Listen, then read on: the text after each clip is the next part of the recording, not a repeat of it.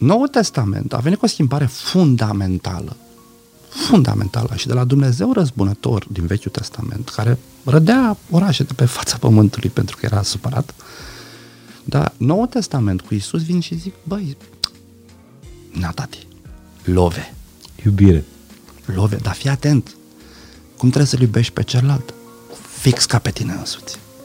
Da, bă, un dizedarat da, adică primul apărător de drepturile omului major a fost Isus. Noi, știi, ne considerăm de drepturile din cerci, dar promovăm ură. știi? Zicem, bă, da, bă, uite, ne iubim aproapele, ne iubim aproapele, Bă, dar urăsc țigani, homosexuali, unguri, evrei, dă Doamne, iartă-mă! Salut și bine ați venit la o nouă poveste fain și simplu. Vă mărturisesc că inspirația și eu chiar, chiar cred că a fost un moment de, de inspirație pentru alegerea invitatului uh, de astăzi.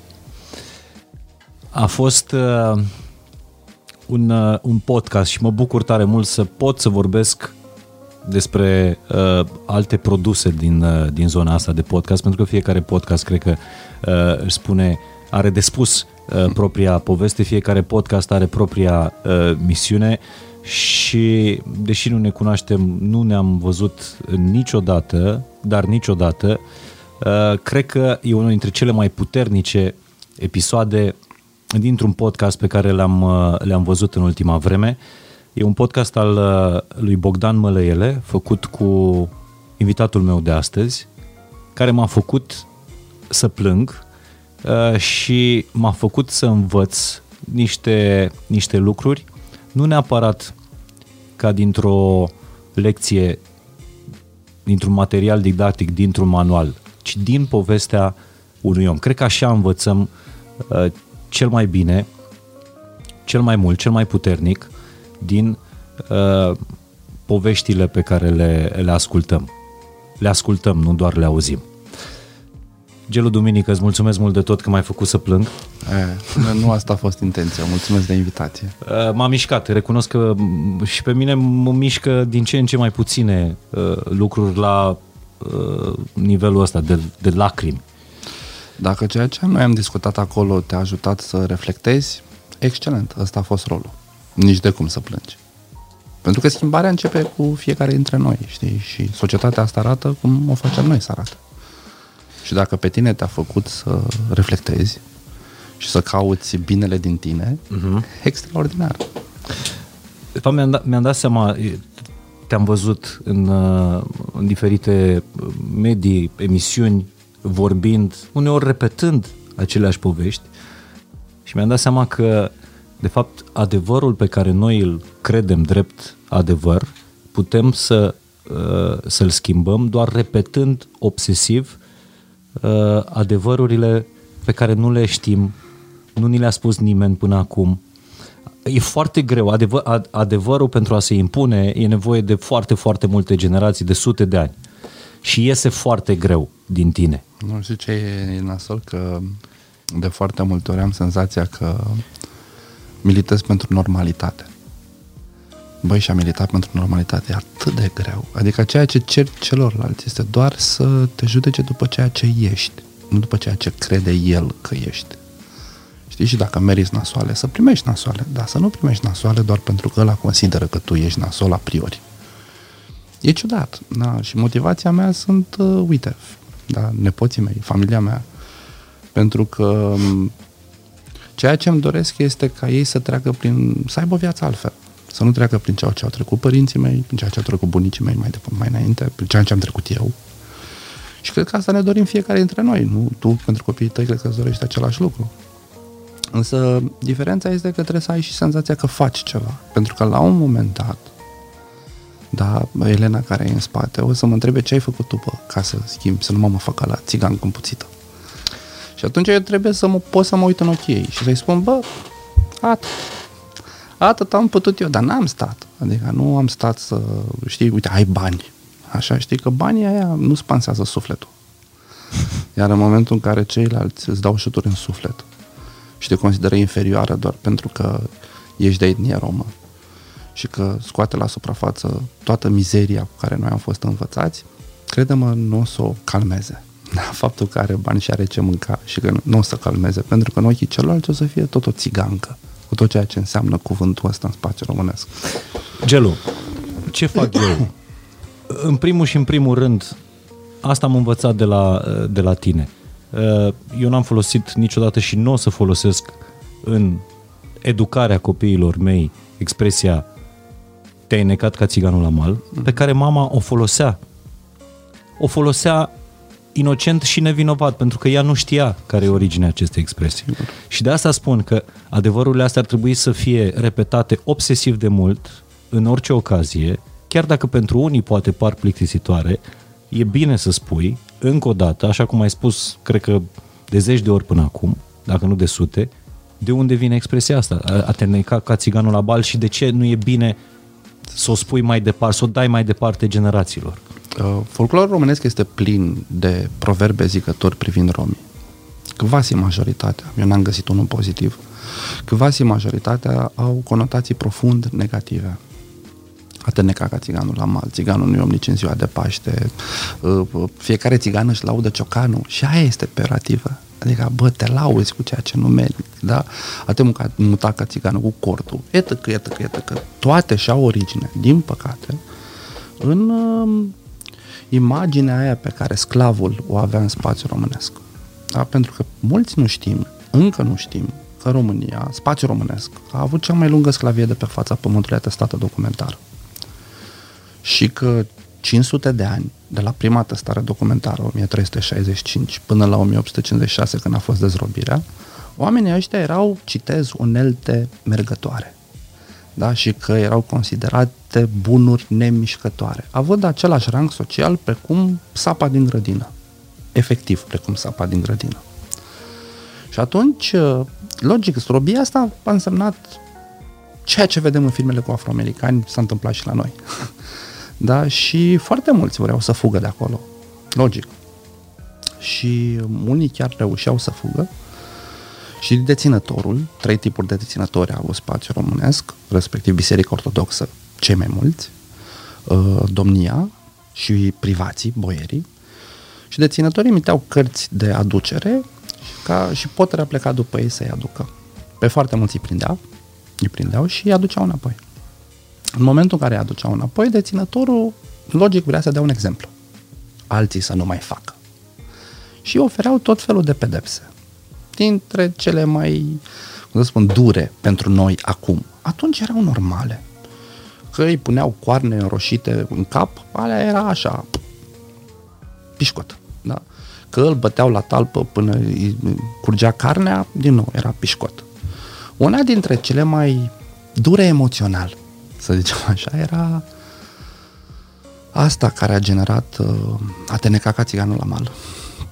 Respectiv, uh, deținătorul da, lega fugarul cu o funie de piciorușe și l arunca într-o apă din apropiere. Chema toată șatra să vadă și nefericitului se promitea libertatea dacă reușește să ajungă la mal. Numai că niciodată ăla nu putea să ajungă la mal, pentru că atunci când ajungea aproape de mal, vătafii îl trăgeau înapoi în albie. Întotdeauna deținătorul, trebuie, deținătorul sclavul trebuia să moară de epuizare, însă cât mai aproape de mal, în toate chinurile alea, da, astfel încât ceilalți să vadă și să nu mai încerce vreodată. Um, Acum, închipuieți ca cineva drag ție să treacă prin chinul ăsta și tu să vezi închipuieți trauma emoțională pe care o ai, închipuieți toate chinurile alea și închipuieți cât de călcat în picioare îți este orice umbră de umanitate pe care o ai în tine. Din păcate, da, o pedeapsă cruntă, cruntă, din toate punctele de vedere, s-a transformat în etalonul nu sunt în stare să facă, bă. Da? Cu toate că n-aveai cum. De asta primei pedeapsa aia, ca să n-ai cum. Pedeapsa aia avea finalitate moartea. Da? Însă ceilalți au transformat-o în etalonul neputinței. Vezi, bă, de asta n-au putut, bă, că țigani. Că dacă erau români, știi cum făcea? Făcea precum pintea, vitează, o rotea flinta și rupea tot. Nu, sunt foarte multe, da, foarte, foarte, foarte multe de spus despre sclavie și despre ceea ce se întâmpla atunci, lucruri pe care noi nu le știm. Acum, sigur că mama când îmi spunea mie asta, când învățam bine și nu știu, la un examen important greșeam, buctam, nu avea nicio vină, pentru că ea nu avea Sigur. de unde să știe care Rasism e din originea. ignoranță, îl numesc eu și l-au numit și specialiștii care studiază fenomenul. Mulți dintre noi uh, promovăm tot felul de tâmpenii de genul ăsta fără să fim conștienți de ceea ce înseamnă La fel tâmpenie. ca majoritatea proverbelor românești, care mie mi se pare că, repet, majoritatea sunt dăunătoare și nu mai au absolut nicio legătură cu viața de acum, cu tot ceea ce Sigur. cunoaștem noi acum. În sociologie există un concept care se numește cultură. Prin cultură se... uh, De, în sociologie, cultura este definită ca tot ce ni se transmite non-genetic. Non-genetic ne este transmis modul în care noi relaționăm cu ceilalți, care relaționăm cu femeile, cu bătrânii, cu whatever, da? E, relaționarea cu minoritățile de asemenea ne-a fost transmisă non-genetic. Și atunci, de foarte multe ori, cultura noastră este extrem de degrabă vărsătoare de ură, hai să zicem așa, da? Și în momentul în care noi suntem învățați să nu ne jucăm cu țiganii, noi nu mai suntem atât de dispuși să analizăm dacă chiar... Sau amenințarea supremă este te dau la țigani. Da, da vine țiganul și te fură. Acum, noi nu ne întrebăm câți copii furați de țigani știm cu adevărat. Știi că dacă ne-am întrebat chestia asta, ne-am dat seama că habar n-am, o fi unul. Da? Dar, din nou, intervine un alt concept, prejudecată și stereotip, în momentul în care generalizezi. Știi? Însă când noi suntem victima generalizărilor, ne deranjează. Știi? Și zicem, bă, stai mă puțin, că eu nu sunt chiar așa. Păi și tu de ce faci lucrul ăla? Că de asta am spus că ceea ce noi facem de foarte multe ori ăștia care lucrăm în zona de drepturile omului, drepturile omului nu înseamnă decât respect. Nu înseamnă nimic altceva. Noi avem senzația că ne batem pentru normalitate. Da? Adică, băi, tratează-mă cum vrei să fii tratat. Simplu. E, da, simplu, în teorie. În practică nu e, nu e atât. Pentru că noi nu suntem conștienți de privilegiile pe care le avem. Tu, Mihai Morar, nu ai ales să te naști în familia pe care ai avut-o. Nu ai ales să, nu ți-ai ales culoarea. Da? Dar faptul că tu te-ai născut într-o familie de middle class, hai să zicem așa, și faptul că ești alb, da? Uh, dublat de faptul că ai fost învățat să vede aceste privilegii ca o chestie de superioritate, conduce către ai considera pe cei care sunt altfel inferiori. Și aici e ceea ce, din nou, rasism. Aici e nebunia care a generat, uite, milioane de morți în istorie, zeci de milioane de morți. Și tot nu ne-am învățat, că vedem lecția, vedem zilele astea în București, da, și în România ce se întâmplă. Eu, unul, ca familie care provine din, ca o persoană care provine dintr-o familie de deportați din perioada celui de-al doilea război mondial, război mondial, băi, mie mi-e teamă. Recunosc că mi-e teamă. De pentru, ce genul? Pentru că revăd lucrurile pe care mei mi le povesteau că se întâmplau atunci. Lumea bagateliza. Ce, hai mă, noi nu suntem Germania. Da? Și uite ce s-a întâmplat. România a fost al doilea stat ca duritate împotriva propriului popor în perioada Holocaustului, conform raportului Elie Wiesel. Nu o spun eu, spun cercetătorii. Dar noi n-am învățat despre chestia asta. 400 de mii de Victime. victime da, ale... Vasi majoritatea evrei uh, și romi. Da, și romi. Și romi mulți, da, 25 de mii oficial, vreo 90 de mii spun sursele neoficiale. Uh, pentru mine răul ăsta are și față, pentru simplu motiv am zis, familia mea a fost deportată în acea perioadă și parte din familia mea este îngropată pe câmpurile transnistrene, Dumnezeu știe pe unde. Și atunci, uh, nu, în momentul în care revăd uh, afară cu ungurii din țară, revăd uh, duceți-vă în țara voastră, țiganii nu sunt români, revăd toate mizeriile astea în aceste zile, mă apucă teama că România nu și-a învățat lecția. Da, văd că un partid care promovează astfel de discurs, uite, a ajuns pe locul 3 în sondaje, cu potențial de creștere. Văd incapacitatea partidelor tradiționale de a contrabalansa răul. Vedem ce se întâmplă zilele astea. Da? Și din nou mă apucă teama și zic, băi, oare e, oare copiii mei vor trebui să treacă prin ceea ce au trecut bunicii mei? Da, oare eu va trebui să te, trec prin teama bunicului meu când a venit de pe front rănit să-mi cau- și și-a căutat copiii? Va trebui să trec prin chestia asta din nou? Uh, pf, Doamne ferește, asta zic. Însă, pe lângă Doamne ferește, eu și vreau să fac ceva. Pentru că eu sunt conștient că răul e acolo. Și că nu trebuie bagatelizat. Pentru că s-a mai făcut odată greșeala asta. Și eu nu vreau să repet greșeala asta. Dar nu cumva suntem în, în perioada în care se vorbește, vorbeam cu preotul, cu părintele uh, Francis Doboș, uh-huh. uh, într-unul din primele episoade. Și am reținut cuvintele astea ale dumnealui, că lumea nu are nevoie de toleranță, lumea are nevoie de iubire. Absolut. Te-am auzit pe tine spunând de foarte multe ori că uh, unui om cu sufletul uh, sfâșiat nu trebuie să-i dai lecții, trebuie să-i dai sufletul. Absolut. Uh, și cumva creșterea asta a valului uh, acestor partide, nu, nu doar în România. Absolut. Brexitul s-a întâmplat da, datorită uh, creșterii unui astfel de, uh, de, de fenomen, de partid. Uh, nu cumva discursul ăsta uh, progresist, uh, nu cumva uh, to- toate, toată mișcarea asta care cumva se pune împotriva uh, nu știu, culturii mm-hmm. tradiționale are și ea partea de, de vină? Nu cumva am învățat să fim corecți, hm. dar de fapt nu suntem cinstiți? Tu ai folosit un cuvânt mai devreme care înseamnă toleranță. Da, pe respectiv toleranță. Eu urăsc cuvântul toleranță. Toleranța înseamnă bine mă, și tu pe acolo. E ok. Dar asta nu înseamnă că eu te valorizez. Înseamnă că te tolerez, știi? Eu am niște Corect. lipom de grăsime pe corp, îi tolerez. Doamne iartă n-am ce să fac. Știi, dar mi-aș dori să nu i-am. Da, da, i-am. Sau pietre la rinichi. Le am, o, doamne, le tolerez, ce să fac? Noi ceea ce trebuie să învățăm este frumusețea diversității și să vezi binele în celălalt.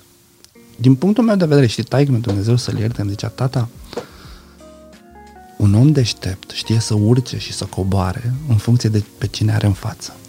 Da? Și în momentul în care dai bună ziua, ție îți dai bună ziua, nu dai celorlalți. E același lucru. În momentul în care eu aleg să văd în tine românul rasist, ăla care, băi, spune ceva despre mine, nu despre tine, știi? Nu, nu, și, și noi n-am învățat chestia asta. Adică eu am credeți-mă, și nu, știi, de multe ori sunt acuzat că, domnule, te victimizezi. Nu, sub nicio formă, sunt tare mândru de tot ceea ce mi s-a întâmplat, da? pentru că altfel nu eram ceea ce sunt. Însă eu am o tonă de motive să urăsc românii. Da, uh, familia mea a fost deportată, a fost efectiv decimată. Familia mea a fost victima violurilor. Familia mea a fost victima bătăilor. Eu însumi mi-am luat pumni în gură, puh, da, cu cioară împuțită, picioare și așa mai departe, habar n-am de ce. Habar nu am de ce. Deci, în mod normal, mergând pe linia rasiștilor, aș putea să zic, bă, ce nenorociți sunt românii ăștia, bă. Pe de cealaltă parte, viața mi-a oferit oameni superbi din partea românilor. Oameni care au crezut mai mult în mine când eu nu mai credeam în mine. Oameni care m-au iubit pentru ceea ce sunt. Oameni care s-au lăsat pe ei și m-au ajutat pe mine în anumite momente. Cât de dus cu capul să fiu, să văd numai rău. Da? Adică în momentul în care viața îți oferă și alb și negru, frate, intervine liberul arbitru. Da? Și atunci eu trebuie să văd diversitatea și să văd, da, unii sunt nebuni, alții sunt foarte mișto și să nu generalizez și să consider porcul fiind porc, da? să nu-l pun doar în uh, tagma animalelor uh-huh. și mhm. zic toate animalele sunt nașpa. Nu, frate, porcul e gustos, iete. Da, dacă mănânci râme, nu sunt gustoase. Ce să facem acum? Sau pentru mine nu sunt gustoase. Da? În momentul în care tu generalizezi, din nou spui ceva despre tine, nu despre ceilalți. Și așa că pentru mine, viața, sau mie mi-a oferit viața o tonă de lucruri care să mă facă să înțeleg diversitatea și să mă facă să văd frumusețea în orice zonă. Dar crede-mă că am fost crescut într-o familie destul de conservatoare din multe puncte de vedere, da? Și pentru mine, spre exemplu, în familia mea, homosexualitatea era un subiect tabu. Adică cum Dumnezeu să fii homosexual? Doamne, Maica Domnului! Acum avem prieteni de familie trans. Da? Și am rămas surprins de mama la 83 de ani. Mama ta. Mama mea, da? Fără carte, da, femeie conservatoare, ultra religioasă, care vine și zice, mami, dar cine sunt eu să judec? da? Adică chestiuni pe care eu le-am învățat în familie. Da, la mine în casă stăteam alături de prietenii mei, quasi majoritatea români, da? Și nu exista diferențe. Diferențele le făceau adulții, nu copiii. Noi eram copii, ne jucam, nu aveam nicio treabă, mâncam împreună. În momentul în care adulții din cartierul meu n-au făcut diferențe, noi nu am avut problema asta. Da? Bă, prietenii mei știu limba romanii mai bine decât mine. Da, în condițiile în, taic, în care taică meu refuza să ne învețe pe noi limba maternă. Repet, deportați, stigmă, da, și a zis, bă, vă nu vă trebuie, formă de protecție. Pentru că, da, el în mintea lui, da, a zis, băi, eu trebuie să-mi protejez copiii. Și atunci, voi învățați engleză și franceză, tati. Am învățat limba maternă ca o limbă străină, atât cât am învățat-o. Pentru că tai în forma lui. E, îi învăța pe prietenii mei. De frică? da? De frică nu te-a învățat pe tine din, pra, din dragoste. Da? Și eu cred, spre exemplu, că chiar și cel care îl învață pe copilul lui să nu se joace cu X, să nu se joace cu Y, tot din dragoste o face. Pentru că el, la rândul lui, este victima propriei sale educații. Însă, știi, și încearcă să protejeze. Și zice că, băi, logică, nu doresc copilul meu să primească doi pumni în gură de la unul și să-i fure lănțișorul în mintea, da, mă joc cu stereotipul. Cine fac ce chestia asta? Păi fac țigani. Băi, nu te juca cu țigani. Uitând că, de fapt, lângă, e și românul care face același lucru. Dar acolo, stai mă puțin că vorbești despre mine. Știi?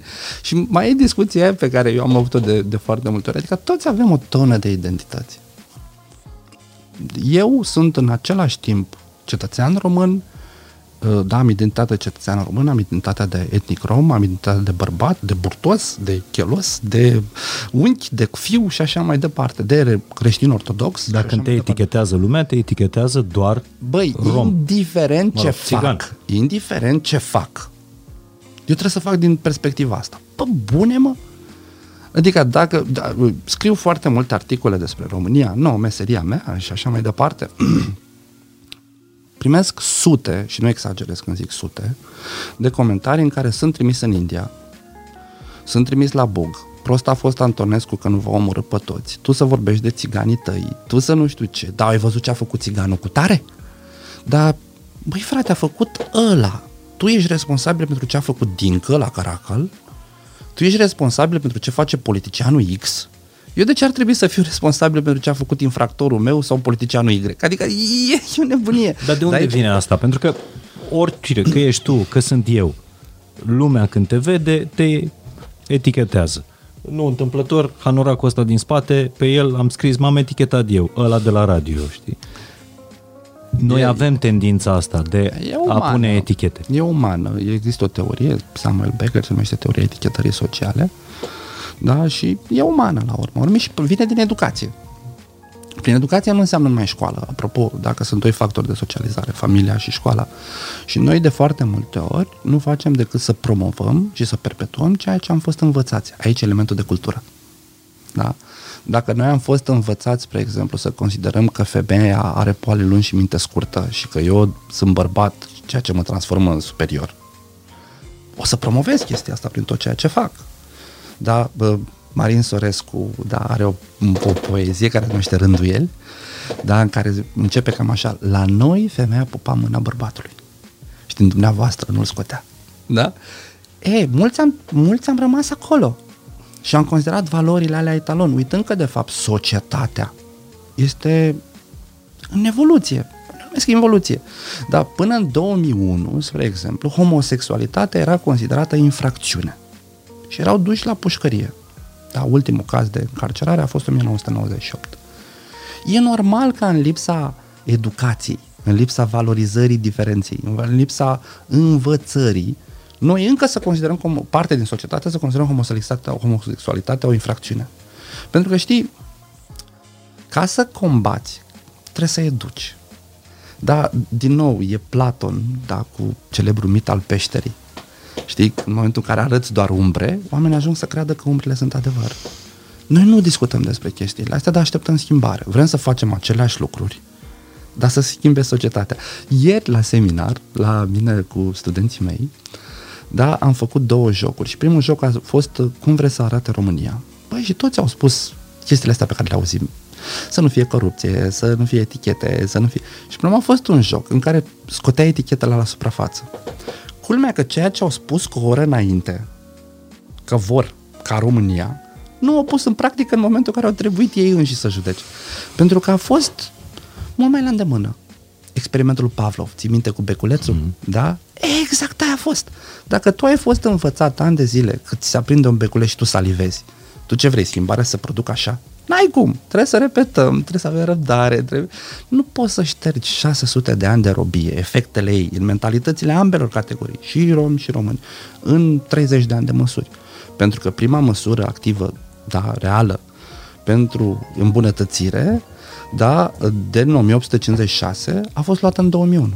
Adică 150 de ani în care nu s-a întâmplat mare lucru, a, mare lucru pozitiv, s-a întâmplat un holocaust, s-a întâmplat o politică de integrare forțată, s-au întâmplat lucruri negative, dar nu pozitive, lucruri care au întărit dihonia, dar nu lucruri care să facă solidaritate. Și nu ți se pare că acest, această eră uh, politically corect, a politic correctness-ului, uh, are exact același rol de a ne despărți Excesele în tabere? În tot, știi, orice consumăm în exces dăunează. Apă, care este vitală pentru corp, dacă bem mai multă decât trebuie, bă, nu e bine, uh-huh. zic medici. Da? Adică trebuie să avem o limită. În același timp se reglează. Da, în momentul în care uh, tu trebuie să contrabalancezi răul, logică există și o exagerare din partea celorlalți. Logic da? pentru că simți nevoia să urli, simți nevoia să contrabalancezi, simți nevoia să zici stai ușor și, da, și să devii la rândul tău puțin, da, cum să spun eu, exagerat. Da, există teoria schimbărilor sociale care îți arată dinamicile. Însă la un moment dat lucrurile se vor regla. În momentul în care vom învăța că trebuie să ne auzim. Știi că ai spus tu. Să ne ascultăm. Da, să ne ascultăm, uh-huh. da, de fapt. Să nu ne ascultăm, doar să ne nu doar să ne auzim. Dar în momentul în care o să zic, mhm, interesant, hai totuși să vedem și în momentul în care conștientizez că schimbarea începe cu mine, e absurd să cer doar ție să te schimbi, știi, iau în relația ta, da, de cuplu și în relația mea de cuplu. Spunem partenerilor noștri, băi, nu-mi place. Nu îmi place, bă, băi, numai tu cu măta ești de vină, știi? La un moment dat o să-i se pună partenerii noastre pata și o să zică, bă, stai puțin, dar și eu îți spun ce n-ai făcut bine. Și de acolo începe cearta, se escaladează, pentru că nu ne auzim, nu ne ascultăm. Da? Pentru că fiecare caută vinovatul în cealaltă parte. Însă în momentul în care sunt conștient că de fapt partenera mea îmi cere și anumite lucruri și că stă în puterea mea să le fac și că de dragul ei, din respect față de ea și așa mai departe, ar fi bine să fac și eu lucrul ăla. Da? S-ar putea ca și ea la rândul ei să gândească la fel și antagonizarea în momentul ăla se diminuează. Dar schimbarea începe cu fiecare dintre noi. Că dacă noi continuăm să căutăm vinovați doar în partea cealaltă, e ok. Ce poate să genereze forța decât forță? Adică ori generează uh, umilirea celuilalt și în momentul ăla se simte la inferior, uh, ori generează antagonizarea celuilalt și în momentul ăla din nou în superioritatea mea zic, te bă, cine vorbește? Bă? O femeie, mă. Da, avem un mare latifundiar, da, care a zis că el nu discută cu femei, da? Apropo de etichete, știi? Da, adică ce, ce poate să genereze altceva? Da, pentru mine exemplu major în toată povestea asta este, uite că tot suntem în uh, postul Paștelui Ortodox, da, este uh, creștinismul. Da? Adică Noul Testament a venit cu o schimbare fundamentală fundamentală și de la Dumnezeu răzbunător din Vechiul Testament, care rădea orașe de pe fața pământului pentru că era supărat, dar Noul Testament cu Isus vin și zic, băi, na tati, love. Iubire. Love, dar fii atent. Cum trebuie să-l iubești pe celălalt? Fix ca pe tine însuți. Da? Bă, un dizedarat da, adică primul apărător de drepturile omului major a fost Isus. Și cu cine a lucrat el? Adică pe cine a adus în jurul lui? Oameni care erau etichetați. de societate. Inclusiv tâlhari. De la prostituate până la vameș. da? Și a zis, băi, toți sunteți lângă mine. Dar la un moment dat, spre exemplu, e în Galateni. Adică dacă stai, de, apropo de etichete, dacă stai să le etichetezi pe uh, Sfântul Apostol Pavel, tu nu l-ai pune nici măcar, uh, nu știu, producător la podcastul ăsta. Sigur, da. Iisus l-a pus la masă cu el. Nu numai că l-a pus, i-a dat rânduială și a zis, fii atent, tu trebuie să te ocupi de chestia asta. Da, l-a împuternicit, l-a valorizat, a văzut binele din el, nu a văzut rău. Da, mai mult decât atât, în Galateni, la un moment dat, uh, Iisus este, Iisus spune, uh, în momentul în care ajuți pe cineva, da, pe mine mă ajuți. În momentul în care dai apă cuiva, mie îmi dai. Da, și el, da, cei care îl ascultă întreabă, Dumnezeu, când ți-am dat? Nu, scuze-mă, prima dată zice, mulțumesc că mi-ai dat. Și ce când ți-am dat ție? În momentul în care ai dat celui aflat în nevoie, de fapt mie mi-ai dat. Da? Și atunci toate lucrurile astea noi, noi știi, ne considerăm de drepturi din cerci, dar promovăm ură. știi? Zicem, bă, da, bă, uite, ne iubim aproapele, ne iubim aproapele, bă, dar urăsc țiganii, homosexuali, unguri, evrei, dă Doamne, iartă-mă pe ăștia, cu toate că Iisus ne-a învățat cu totul altceva, adică Biblia ne învață cu totul și cu totul altceva. Da, adică am văzut tot felul de aberații promovate în numele credinței. Nu e o chestie nouă și nu e o chestie românească, din păcate, da? Însă noi trebuie să învățăm din greșelile astea și să spunem, bă, stai puțin, dar ce a vrut să spună da, Isus în momentul în care zice, iubește-l pe celălalt ca pe tine însuți? Pe ce a vrut să spună? Eu îți dau omor în numele lui Dumnezeu. Pe bune? Dar tu ai vrea să fii, să primești omor? nu. Păi și de ce de celălalt? Că nu, nu despre asta e vorba. Ai vrea să fii urât pentru faptul că ești ardelean? Da, ai vrea să fii considerat inferior pentru că ești bărbos? Apropo, au fost criterii de marginalizare. Da, până de curând în societatea românească, faptul că aveai părul lung te transforma în mizerabil, în antisocial și așa mai departe. Până de curând. 30 de ani nu înseamnă nimic. Dar noi am uitat chestiile astea. Ale le considerăm aberații, dar e mișto noi să, să, știi, să dăm nasoale celorlalți. Știi? Aici e tipul de superioritate cu care noi am fost învățați. Eu am trecut prin povești de genul ăsta și de, mai mult decât mi-aș fi dorit. Însă tu... nu experimentez ură sub nicio formă față de, de poporul român, pentru că iubesc, sunt partea poporului român. Tu ai o expresie pe care o folosești foarte des și uh, o iubesc. Uh, și spui expresia asta pentru că ai trăit. Ai primit șuturi în suflet. Uh-huh. Și cu toate că ai atât de multe șuturi în suflet, atât de multe uh, uh răni în suflet, ai puterea să spui acum că tu nu urăști nici românii, deși ai toate motivele să-i urăști, uh, și nici alte, nici alte mine, categorii. Mihai, da, dacă aș face asta, m-aș rup pe mine. Care a fost? Pentru că, s-am zis, eu cred că povestea personală mm. este mult mai puternică decât orice morală, apropo de ce spuneai, nu trebuie să le dai oamenilor lecții, trebuie să le dai sufletul și când îți pui povestea ta, practic, le dai sufletul. Care a fost uh,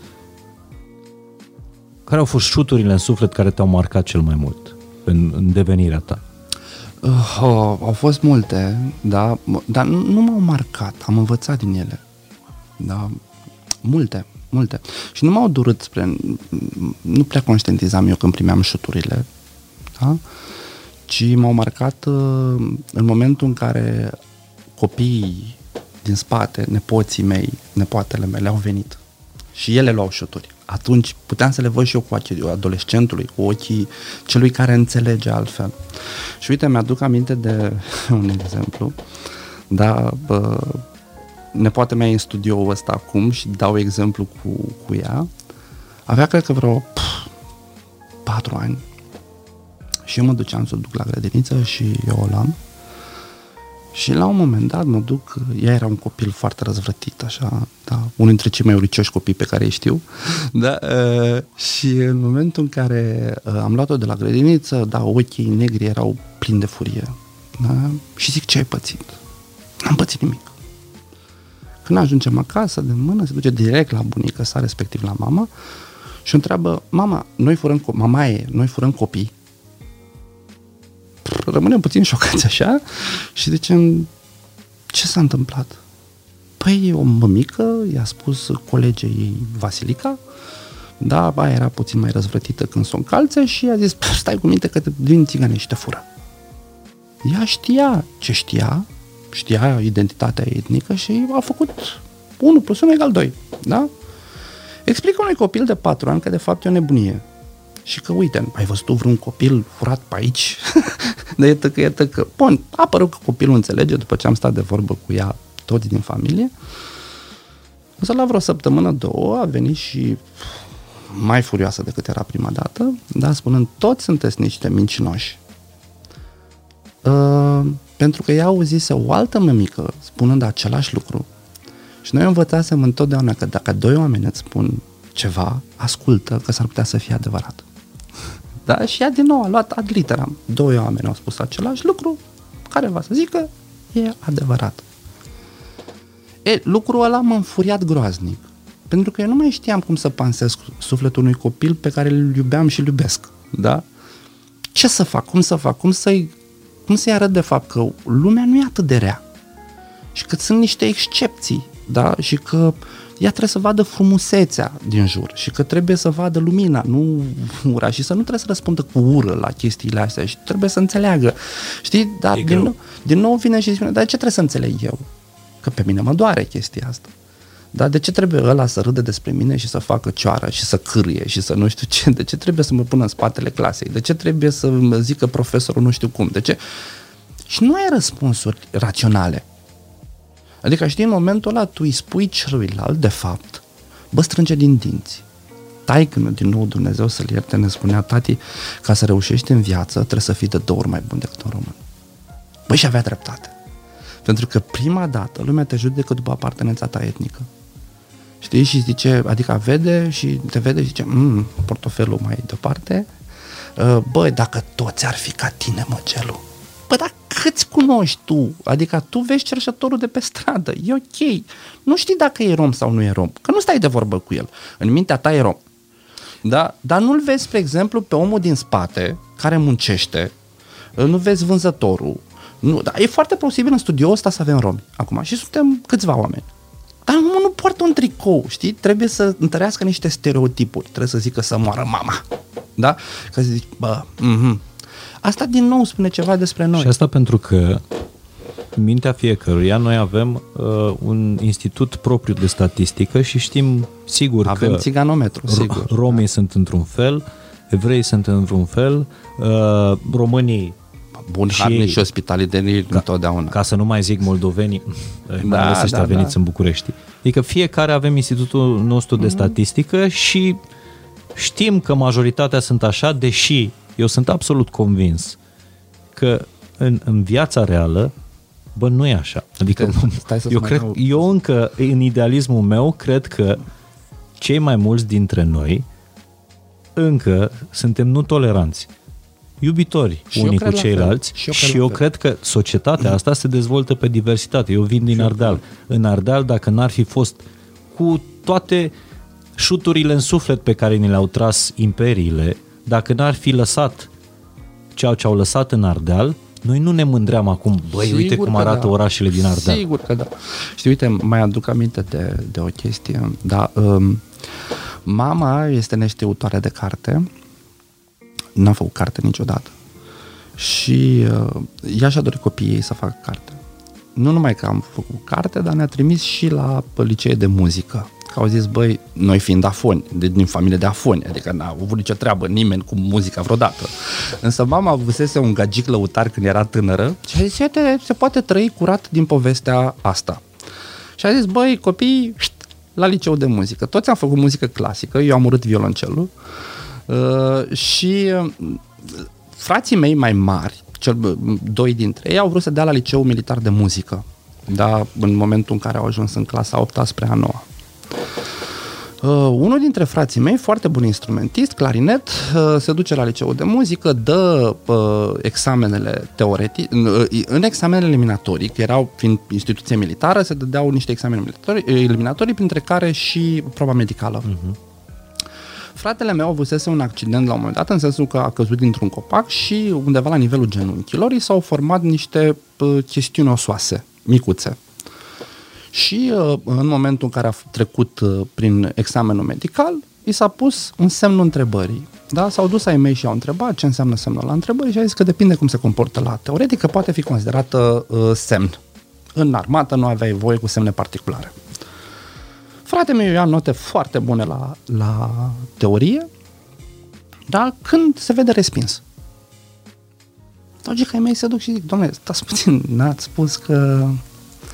Și atunci comandantul unității care, la care se dusese ai mei, zic, domnule, dacă era mai alb, a nostru era. Ai mei n-au înțeles chestia asta. Adică au... Păi, de stai puțin, a luat note mari. e un instrumentist bun. E... Contează culoarea? În momentul ăla, pentru mine, copilul mai mic, fratele mai mic, a fost șoc. Pentru că au fost, uh, hai să zicem așa, gelul față în față cu reacțiunea. da? Stăteam și mă uitam și ziceam, păi, ce să-i spun eu fratelui meu care suferea ca un cățel, da? Nu înțelegea ce se întâmplă în lumea asta, da? Uh, se revolta, da? Uh, ce să-i spui? Ce să spună părinții mei cu băiatului lor în condițiile în care învățase, era studios, era foarte bun instrumentist, uh-huh. era to- și cineva i-a venit și a zis, băi, dacă erai mai alb, da, astea să rămân undeva aici și aici. În același timp, știi, au fost și contrabalanțele. Au fost oameni care au venit și au zis, băi, ăla e un tâmpit, mă. Da, e nedrept ce se întâmplă. Nu era atunci, că era în perioada comunistă, nu era să te duci la CNCD, să faci plângeri și așa mai departe. Nu erau instituții. Atunci tăceai și înghițeai. Aia era. Aia era. Nu puteai ce, nu aveai ce să faci. Da, în momentul în care mergeai pe stradă așa, da, și te oprea poliția. Da, și își cerea astea, toate actele, da, și eu scoteam, spre exemplu, îmi cerau, da, eram în campus universitar și mă întrebau ce cauți pe aici. Și ziceam, sunt student. N-ai cum. Și arătai legitimația. Stăteau și ți-o verificau 3 minute să vadă dacă e corectă. Da, în momentul în care s-a făcut balul vocilor la undeva în regie, colegii mei de etnie romă, toți au fost opriși, opriți la, la, la ușă. A fost nevoie ca prodecanul de atunci să intervină și să facă scandal. Ei fiind studenți ai facultății și să facă mare scandal. Deși aveau legitimații, bănuiesc, Aveau legitimații, a plătise invitațiile, tot logic, dar erau culoarea. Da? Nu, și atunci, astea sunt lucruri pe care, cum să spun, nu le înțelegi. Nu înțelegi cum cineva, spre exemplu, pe care îl iubești, vine și îți spune, nu îmi dă voie, mama, să vorbesc cu țigani. Mă refer la o, o iubită. Iubită din adolescență, da? Băi, nu înțelegi. Și zici, bă, dar ce am în plus? Ce am în minus? Am cinci ochi. Dar ce am făcut? Da? Deci atât de mult contează culoarea? Răspuns, pentru unii da. Multe adolescente, da, sunt învățate cu mami. Orice poți să aduci, dar să nu fii cu un țigan acasă.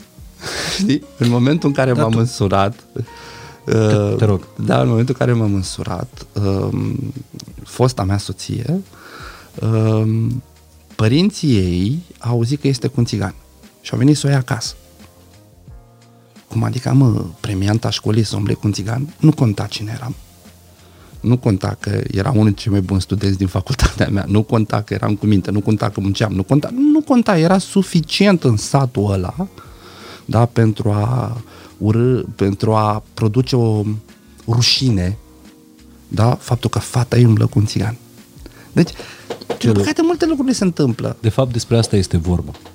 Pentru că a, a te educa nu înseamnă a adopta aceste uh, clișee. Uite cum se întâmplă în Statele Unite ale Americii uh, vis-a-vis de uh, populația afroamericană. Toată lumea e cu eticheta asta, Black Lives Matter, la televizor, în, pe Facebook, la televizor, ne punem avataruri, mm-hmm.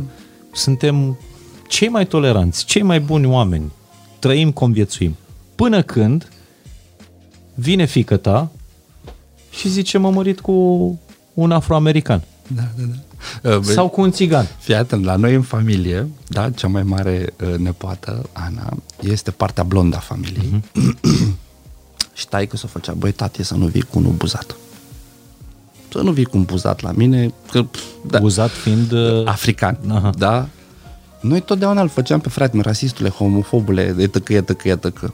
Culmea că da, nepoată mea este în parteneriat cu un tunisian. Wow. da. Un băiat extraordinar, da? În momentul în care a fost pus în fața faptului, noi am râs, dar de nu știu ce cu noi. Și zic, băi, viața asta e foarte ciudată. Relația dintre ei este superbă. Ceea ce arată că sursa antagonizării este necunoașterea, de fapt. În momentul în care ajungem să ne cunoaștem, băi, lucrurile se schimbă. Însă pentru a cunoaște trebuie să creezi contexte de învățare. N-ai de unde să înveți așa, știi? Pentru că, uite, corectitudinea politică este momentul în care, poate parte din corectitudinea politică, este momentul în care învăț să spun rom, dar de fapt în sufletul meu tot țigan spun. Da? Pentru că eu n-am înțeles de fapt cât de peorativ este și nu mi-am asumat termenul de țigan și nu mi-am asumat asta. Că de fapt țigan etimologic înseamnă de neatins. El provine din greaca veche, desemnat de fapt un grup de eretici, da, un grup religios, nu avea nicio legătură cu minoritate. Da, e, hai să zicem așa, populația asta când a ajuns în Europa nu era creștină. Da, creștinismul medieval era unul destul de feroce în spațiul european și atunci atingerea fizică între păgân și creștin aducea cu sine ideea că al nostru creștin se spurcă. Atiganos, de fapt, înseamnă de neatins purcat păgân, în grecește. Da? Și asta desemna, de fapt, ăștia erau păgâni, nu erau creștini. În spațiul românesc, denominația înseamnă și robia. Pentru simplu motiv că în primele documente care atestă minoritatea asta în spațiul românesc, se vorbește de sălașe de atigani. Atiganos, atigani. Da? Denominația asta pe urmă s-a dus mai departe. Acum, uite, și aici, știi, domnule, să vă spuneți țigani. Tu îți dai seama că noi vorbim despre dreptul tău de a mă numi cum vrei? Noi despre asta vorbim. Noi nu vorbim despre ce corect, pentru că din punct de vedere științific, Gogălnicianu la 1837 în lucrarea lui de doctorat spune oamenii ăștia se numesc între ei romi. Sunt documente din 1600, 1700 care spun, băi, ăștia se numesc între ei romi. Însă noi vorbim despre dreptul tău de a mă numi cum vrei. Dar sunt foarte mulți romi care se proclamă cu mândrie țigani. Sigur, din nou, știi, ajunge la chestia asta. Spune unui copil că este prost timp de 10 ani, zi de zi. Și întreabă-l după 10 ani și o zi ce este.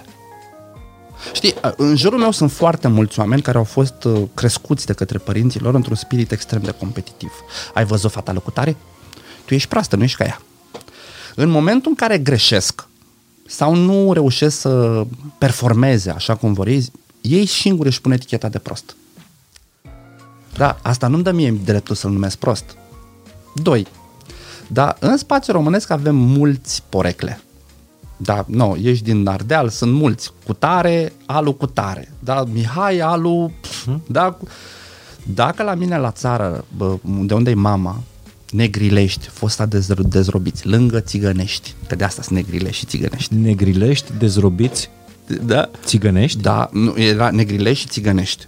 Da, fost, fostele sălașe de drobi. Uh-huh. În momentul în care s-au dezrobit, s-au așezat în zone nelocuite de români, că în vatra satului n-aveau cum să locuiască, ei săraci să... Uh-huh. Și s-au format două sate, negrilești și țigănești. Cine le-a botezat așa? Ceilalți. La fel și Slobozia, la fel și Țiganca, la fel și multe alte. Slobozia e, da, e o localitate uh, mă rog, formată de, de, dezrobiți. de romi dezrobiți? Da, de, de asta se numește Slobozia, de la Slobozenie.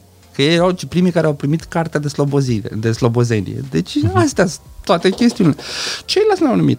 Însă, la mine în sat, că de aici venisem la satul mamei, nu la mine în sat, mama este Lina Lurpă. Dacă spui de Lina Achiței, nu știe nici dracu. Da? Însă, în momentul în care spui de Lina Lurpă, toată lumea o reperează. Însă, ceea ce era valabil acum 100 de ani, ca fiecare să aibă o poreclă, bă, mai este corect în momentul de față? Că societatea a evoluat. Și uite că nu mai acceptă ăla să spună, să-i se spună. Din nou, uite, este un document în 1919, prima adunare a liderilor rom din Transilvania, de la tine, după ce s-a realizat Marea Unire, se numește Declarația de la Ibaș Fălău, poate fi consultată, în care la punctul 2 vine și spune așa, să se schimbe numele de bat jocură țigan. Acum 100 de ani. Deci oamenii ăștia au spus întotdeauna liderilor, băi, e un nume de bat jocură. Logică la nivelul populației, din nou, necunoașterea, nu e numai de o parte, și de cealaltă parte. Quasi majoritatea romilor nu știu că, de fapt, ei provin din robi. Nu știu. Că noi nu vorbim despre robi. Ai mei spuneau, au muncit la boier, mamă. Dar nu știau că sunt în stare de robie. da? Ei au muncit la boier. Ai mei nu, vorbesc de, nu vorbeau despre holocaust. Nici nu știau termenul ăsta. Ai mei vorbeau despre bug. Ne-a dus Antonescu la bug. Holocaust. Ce e? Habar n-aveau, da? Și atunci lucrurile astea, de fapt, nu arată decât necunoașterea în care noi ne aflăm și peștera lui platoniciană în care suntem de foarte multe ori. De fapt, cheia este nu, nu i-a zice educație. Educație pare ceva foarte formal. Este învățarea. Și putem să învățăm în școală, putem să învățăm în familie sau putem să învățăm dacă suntem mai mari, singuri. E o carte, eu o recomand oricui. E una dintre cele mai de succes cărți și premiate în același timp în ultimii ani în Statele Unite, scrisă de Tara Westover. E de fapt autobiografică. Se numește Învățare, exact așa se numește uh, traducerea în română. Ea pleacă dintr-o, ți-o spun pe scurt, ea pleacă dintr-o comunitate uh, mormonă, mm-hmm. foarte închisă, foarte, foarte închisă, Normal. în sensul că tatăl uh, nici, măcar nu le scos, nici, nici măcar nu le scotea certificate de naștere. Mm-hmm. Certificatele de naștere le erau eliberate când ei creșteau și își treceau fiecare Anul data, estimat. Anul, data, da, da. era la liberă alegere. Dacă îți spun că și în România sunt vreo 100 de mii de copii în cazul ăsta? Învățarea edu- educarea copiilor se făcea acasă, un homeschooling în tradițiile mormone, medicina se făcea uh, acasă, totul se întâmpla în, în jurul casei. Și femeia asta reușește să rupă această societate, castă, foarte, foarte uh, închisă și ca și concepție, uh, și face Cambridge-ul. Cred ajunge, ajunge istoric și scrie, scrie acest uh, roman. Dar este interesant cum ea reușește după o poveste de asta în care uh, fratele mai mare o abuzează în, în copilărie și așa mai departe, reușește să nu își urască originile și, și familia. Doamne, iartă spunând că poți să iubești pe cineva uh, chiar dacă ți iei adio de la ei. Și poate să-ți fie dor de cineva, chiar dacă nu o să mai vezi, accepti că nu o să mai vezi niciodată.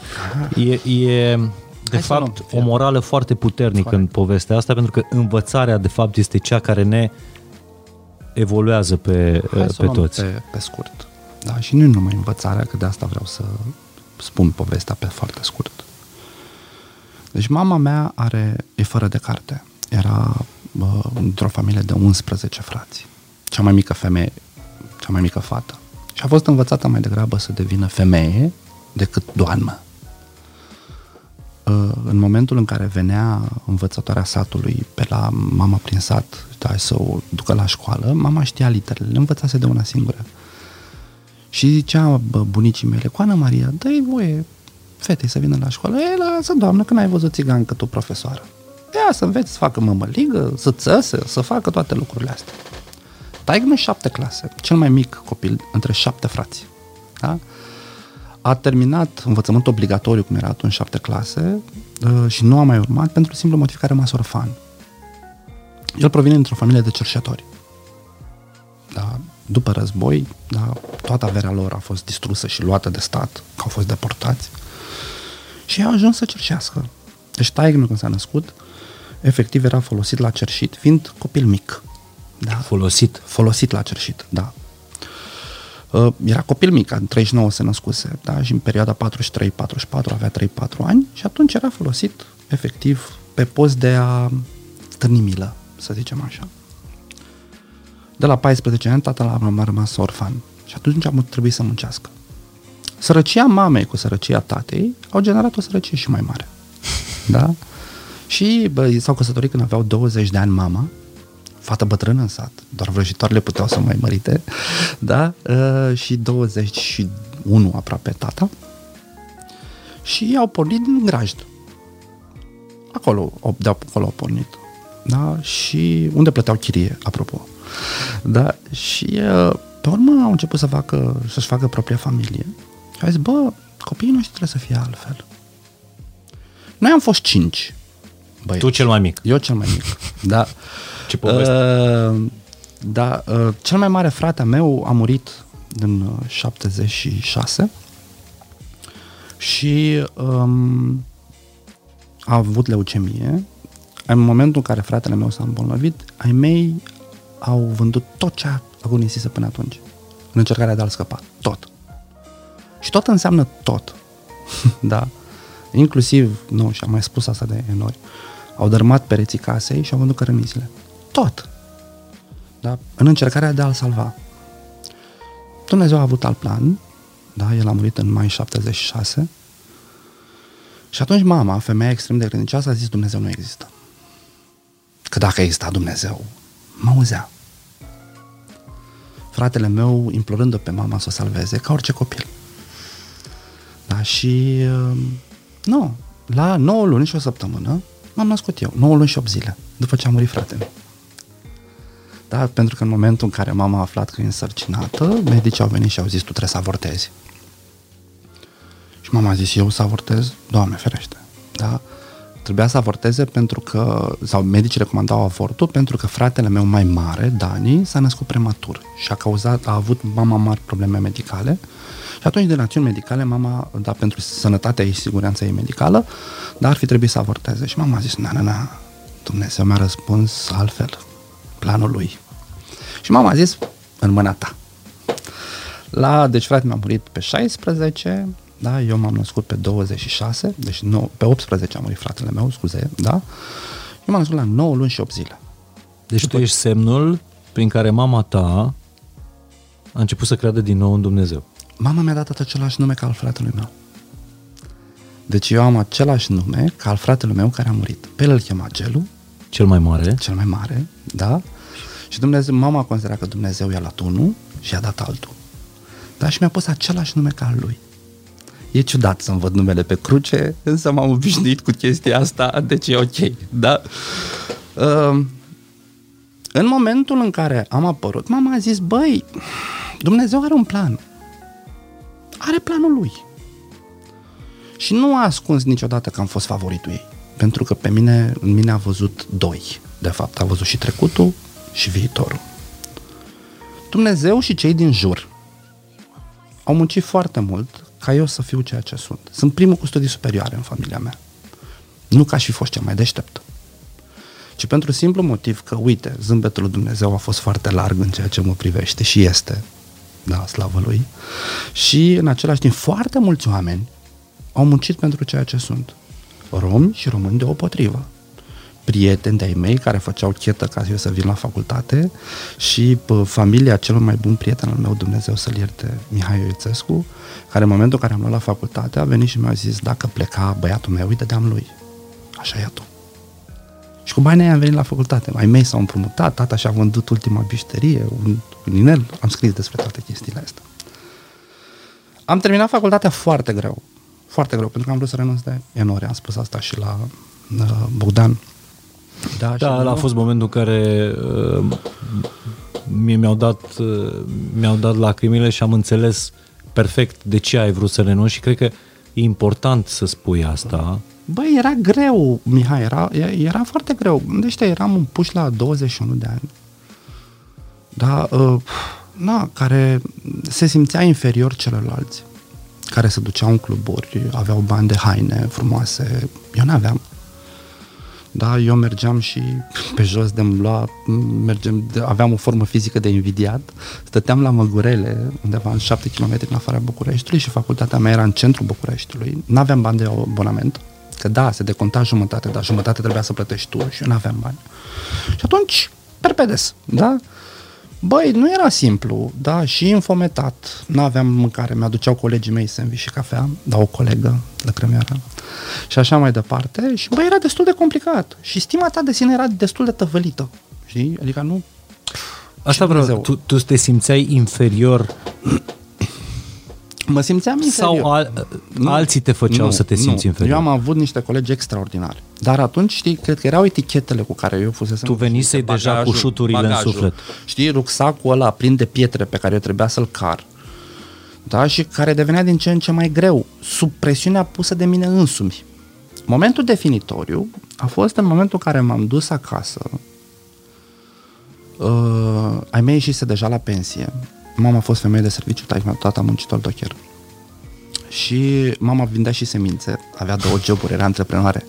Da? Și în momentul în care m-am dus acasă, am văzut de fapt că uh, am realizat că ai mei îmi trimiteau cam jumătate din pensiile lor mie. Ei făcând foame acasă. Că nu le ajungeau să-și plătească datoriile, să mănânce, să-și ia medicamente și așa mai departe. Și atunci am zis, bă, stai puțin, adică ai mei muncit o viață întreagă, s-au chinuit vai de capul lor, ca acum la bătrânețe să sufere de foame, băi, tu-i mama măsii. Eu îmi bag picioarele în ea de facultate, revenind la ceea ce spunea bunica, nu o să ajungă ăsta profesor, da? Și atunci au intervenit uh, foarte mulți colegii mei, da, și actualul rector al universității, pe atunci mi era prodecan, profesor care nu făcea more, care mi-a dat stimă de sine. Mi-a zis, bă, tu ești bun, mă. Și poți. Și te noi te ajutăm. Eram anul doi. Da, și am continuat. E continuarea aia, generată de oamenii aia, superbi, care au crezut în mine când eu nu mai credeam în mine. Părinții mei, prietenii mei care au făcut chetă, profesorii mei, colegii mei și așa mai departe, a făcut ca după mine toți nepoții mei să aibă studii superioare cel puțin. Da, adică cel puțin facultate. Da, uite, nepoata mea care e în spate a terminat teatru, cealaltă a terminat sociologie. Avem în familie, s-a extins mai departe către familie și acum uh, uh, verișorii mei, da, avem medici în familie, avem avocați în familie și așa mai departe. Da? Oameni care au studiat în afară, au doctorat în afară și așa mai departe. Doar pentru că cineva le-a arătat. Dar dacă te uiți foarte bine, și în familia ta e foarte posibil să fie la fel. Nu cred că familia Morar e familie de nobili. Cred că acum două, trei generații, ai tăi erau tot fără de carte, da, munceau pământul, făcea ceea ce se făcea atunci. Din, Școală... din 10 frați, ca să spun pe scurt, tata a fost cel care, la 15 ani, după ce bunicul s-a rugat de el, îi cumpăr o pereche de boi, pentru că în Apuseni boi erau da. un fel de Porsche Mercedes. îi cumpăr o pereche de boi, doar ca să rămână. Tata a rupt lanțul ăsta și s-a dus la școală. Eh, mă rog, făcea școală și acolo, dar s-a dus la școală în Baia Mare. Foarte departe de, de și casă. acum? Unde e familia? Acum cred că să nu ai studii superioare, bă, mm, nu știu dacă studiile superioare sunt neapărat un uh, etalon al, al dezvoltării, dar nu, învățarea vorbe, cu siguranță. Vorbesc de învățat, a, da, sigur. Doamne iartă, m-am cunoscut atât da. de mulți analfabeti cu studii superioare. Corect. Știi? N-are nicio adică... legătură. Știi? Însă, ideea este că modelul se schimbă în Corect. momentul în care cineva îți arată că poate, mă. Deci tu ai fost cel poate. din familie care a rupt lanțul. Nu am practic. rupt eu. Eu am fost cel din familie, familie pentru care s-a muncit ca să rupă. Asta zic, pentru că de da? fapt nu e doar școala ta, e, e, e sacrificiu da, eu a mulți spus oameni că, pentru eu, Mihai, eu am spus întotdeauna ta. că eu sunt rezultatul celor din jurul meu. Nu sunt mai deștept decât foarte mulți oameni care în momentul de față sunt considerați vulnerabili. Știi, eu lucrez în foarte multe comunități din astea super vulnerabile, fundația pe care o coordonez, încercând să dăm povestea mai departe. Susținem în momentul de față sute de copii să meargă pe drumul ăsta și susținem și aici și, și aici, da? Și în buzunar, uite, da, și cu o mică bursă. Și vedem rezultatele. Și am găsit în comunitățile astea, în, uh, am văzut un oameni ăștia pe care noi îi considerăm ciuriburii oameni care mă învață mai multe decât învăț de la profesori universitari. Da? Adică, pentru mine, nu eu am fost motorul. Eu am vrut să renunț de vreo 14.000 de ori despre ce vorbim. Da? Adică eu am vrut să renunț. Mie mi-era mult mai comod în momentul în care uh, da, mă făceau ea cioară împuțită să zic nu mai vin. În momentul în care nu aveam ce mânca și tu aveai ce mânca, să nu mai vreau să vin a doua zi, să nu mai simt aceeași jenă și umilință. În momentul în care, da, prietena, gagica mi-a zis să știi, nu vorbesc cu un țigan. Era mult mai simplu să renunț, să zic, știi ceva, ia mai du-te tu, bă, și nu știu ce. Era mult mai simplu, dar atunci au intervenit ceilalți și mi-au zis, nu, nu, nu, nu, nu, tu trebuie să continui. Știi, e sufletul. Știi, noi folosim niște metafore în poveștile pe care le scriem și uite, ah, am uitat să-ți aduc cărțile, dar promit că ți le Mi le trimiți. Pentru copii. Sau ne mai vedem. Da, uh, noi folosim metafora rotiții minții, și rot, uh, rotiții sufletului Sufletul. și rotiții minții. Rotiței minții. Când cele două merg împreună, lucruri frumoase se întâmplă. Ei, la mine rotița minții funcționa. Nu funcționa asta. Dar erai, aveai sufletul franjuri. Nu funcționa asta. Da? Și multe din piedicile pe care mi le puneam sau care erau, erau ale mele, nu erau neapărat puse de ceilalți. Dar era forma de protecție, cum să spun eu, slaba încredere. N-aveai în jurul tău oameni cu studii superioare, nici nu știam ce dracu înseamnă facultate. Ai cuvântul meu de onoare.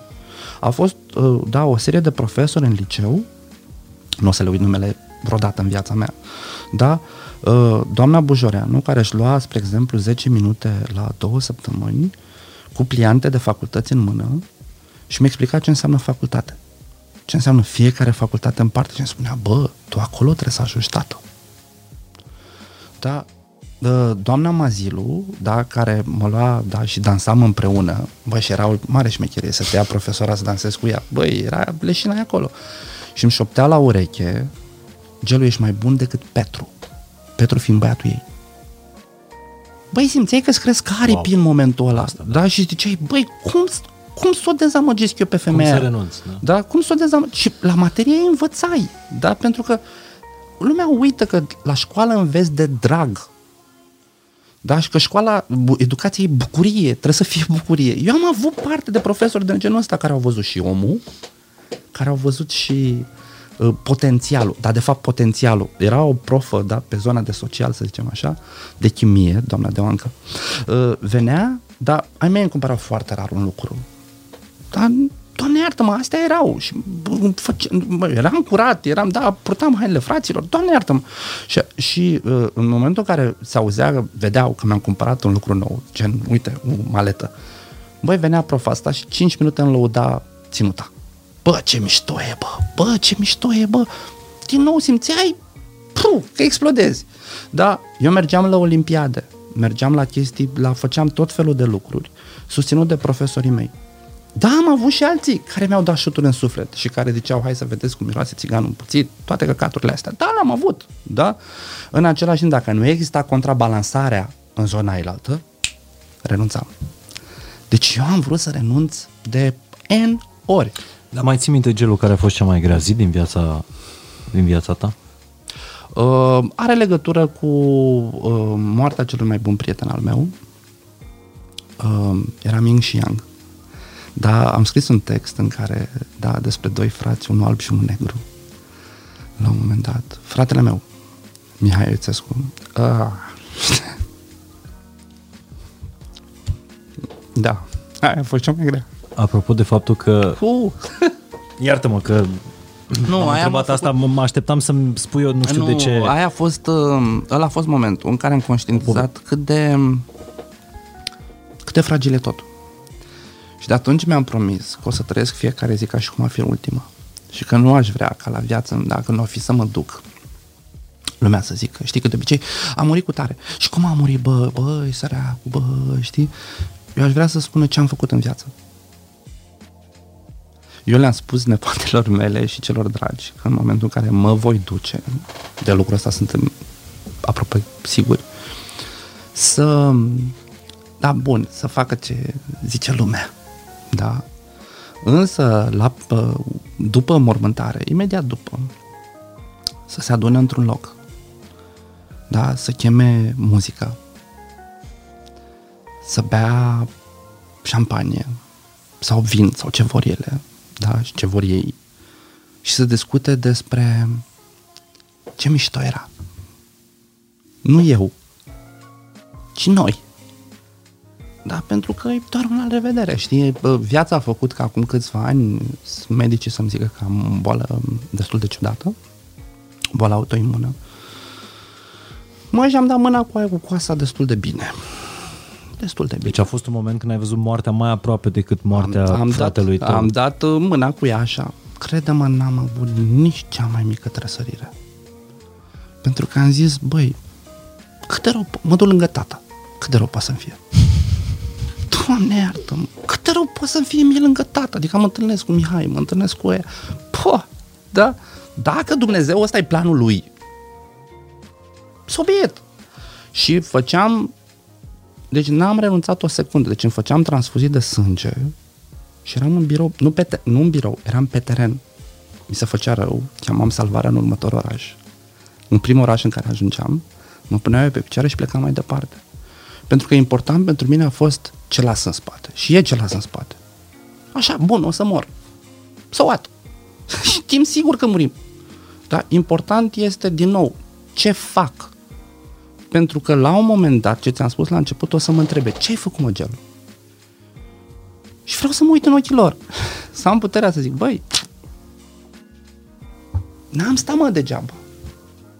Nu m-am plâns. Adică eu dacă spun acum întrebarea Socheres gelul, Eu zic mișto în primă fază, da, da, și uite că ai folosit numele podcastului pe care numai ce l-am lansat, în care fix povești din genul ăsta vreau să lansez și să dezbat.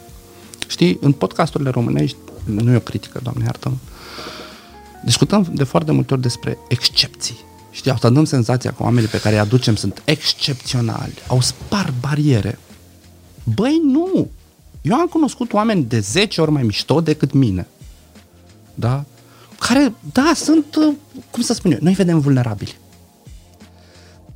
Dar care au o poveste de victorioși, mă, de oameni care au mușcat din tot și care s-au bătut cu ei și s-au bătut cu stomacul lor și s-au bătut cu furia celorlalți și s-au bătut cu o tonă de chestii. Băi, eu asta vreau să arăt. Adică, știi, parafrazând chestia asta, că în rucsacul fiecăruia se află bastonul de mareșal, dar eu vreau să spun, prin ceea ce noi facem, prin podcastul ăsta, Socheres, cât de mișto sunt oamenii de lângă noi și noi nu vedem. Da? Cât de mișto sunt uh, oamenii ăștia pe care noi îi etichetăm ca fiind uh, săraci, maneliști, nenorociți, cerșători, curve și așa mai departe. Ăștia o să aibă loc la mine în podcast. Da? Pe lângă cel asta, bineînțeles că aduc și politicieni. Întrebându-i tot la fel, ce faci, tată? Socheres. Da? Ce faci? Pentru că România e și a lor. Nu e numai a ta. Ăsta din centru urban, tinerii frumoși europeni. România e a noastră a tuturor și a, aici trebuie să ne simțim toți acasă. Că e și casa mea și casa ta. Și trebuie să învățăm să lucrăm împreună, să stăm împreună în casa asta, cu bune și cu rele. Una dintre cele mai, apropo de uh, teoria asta despre care vorbeai de- mai devreme, a etichetării sociale, pentru că noi suntem uh, a, așa e în gena noastră, să punem uh, Da, e uman. etichete și ajungem la un moment dat chiar noi să ne punem uh-huh. uh, propriile etichete. Uh, une dintre cele mai mișto comentarii la episoadele astea pe care le-am făcut până acum sunt, am chemat un invitat pe care lumea le etichetează într-un fel. Andreea Raicu, aia de la televizor, Adela Popescu, aia care a făcut mulți copii, care prezintă ceva pe la televizor. Și cele mai mișto comentarii sunt alea, băi, nu știam că e așa omul ăsta. Nu știam că femeia asta poate fi atât de mișto. Pentru că te-ai oprit la poleală. E și Cu vina toții, e- cred că cu, cu toții ne oprim la poleală. Dar un om e mișto abia când îl dezechit, e, când, când scoatem eticheta, știi? Bun, știi, aici ești comunicator, receptor, canal de transmisie, feedback. Știi? Celebra schema de comunicare. Noi uităm că procesul de comunicare este bidirecțional. Și că din nou schimbarea începe cu mine. Sigur, trebuie să mi se arate, să mi se descopere poleala aia, să se dezvelească ca să văd, dar și eu trebuie să nu mai fiu degrabă vărsătoriu de poleală. Adică e în ambele părți. Responsabilitatea e din ambele părți, și a comunicatorului și a receptorului, da? pentru că altfel feedback-ul se lege praful de el. Da? Se alege praful. Și atunci dacă noi vrem cu adevărat să avem un feedback și să începem să comunicăm cu adevărat, că altfel e monolog, știi? Bă, ghiți ce, și eu trebuie să fac ceva. Da, adică eu stau de foarte multe ori și încerc să văd, spre exemplu, în uh, oamenii din jurul meu, atât cât pot, cu limitele mele. Știi vorba, Deli, ce au ei și nu am eu. Știi cât de multe lucruri descoper. Și îmi dau seama că în încercarea de a fi mai bun, încercarea pe care cred toți o avem, exercițiul reflexiei este fundamental. Dacă eu mă... Învață-ne. Dacă, fii atent, știu că nu știu nimic. Da, ziceau anticii. Tatăl meu, repet, tati pot, trebuie să și cu ăla și cu ăla. Repet, tatăl meu a fost cerșetor. Eu știu dramele care s-au întâmplat acolo. Le știu cum a ajuns. În momentul în care eu văd cerșetorul, pe mine nu mă interesează neapărat ce face el pe stradă, ci pe mine mă interesează cauza. ce în spate? Faptul că eu îi dau un bănuț pe stradă nu înseamnă nimic. Ba din contra, întăresc da, un cerc al dependenței. Dacă vreau cu adevărat să ajut, să ajut, trebuie să mă duc în cauze. Dar pentru asta trebuie să răsuflu. Și să mă duc acolo. Și să nu judec cu valorile mele. Ci spuneată să ascult, să văd, să am răbdare și să încerc să-mi las mintea așa liberă și să mă pun în papucii lui. Unul dintre experimentele pe care îl fac cu studenții mei, nici nu știu dacă am mai spus asta, da? Uh, este că îi provoc ca timp de o zi să se pună în papucii unei persoane supuse marginalizării din România. Cu alte cuvinte, dau un exemplu, da, să te îmbraci în femeie romă și să mergi pe stradă. Faci ceea ce faci în mod normal în ziua respectivă. Să te îmbraci în femeie musulmană și fă ce faci normal. Și în momentul ăla, spre exemplu, ei sunt puși într-un context de învățare în care explorează pe propria piele ceea ce citesc în cărți. Experiența aia le rămâne. Pentru că, spre exemplu, unii dintre ei au fost dați afară din restaurantul în care ieri fusese și erau foarte bine primiți, doar pentru că puteau fuste de rome. Uh-huh. Alții, spre exemplu, și-au luat pumni în gură, la modul propriu. Dar da. tu când ți-ai luat bătaie? Nu, nu mi-ai povestit. Aveam... Uh, eram elev, hai să luăm așa, da, și era perioada de august, te făceau defilările de uh, 23 august. Mama nu-mi dădea voie să mă duc la aceste defilări pentru simplu motiv că eu când am fost mic am avut un transplant de cristalin la ochiul stâng și căldura plus efortul fizic uh, nu mi erau recomandate. Însă pentru faptul că marea majoritatea colegilor mei se duceau și vreau și eu să fiu cu colegii mei, mai bârfeam, mai râdeam, mai glumeam, dar uh, m-am rugat de mama mult și bine până când mama a zis, bine mămică, du-te. Și mi-a dat uh, 3 lei, nu o să uit, dar mi-a dat 3 lei să-mi iau o apă și o înghețată. Și ne-am dus acolo la noi la Galați, la Elice, unde se, se mărșăluia am stat vreo două, trei ore cât am făcut noi repetițiile lui pește prăjit și pe urmă m-am dreptat spre casă. Mi-am luat o înghețată de undeva de la nespălată, era o tonetă de înghețată și mergând așa, lipăind din înghețata aia, am primit o palmă pe umăr, m-am întors și mare pom ce mi-am luat.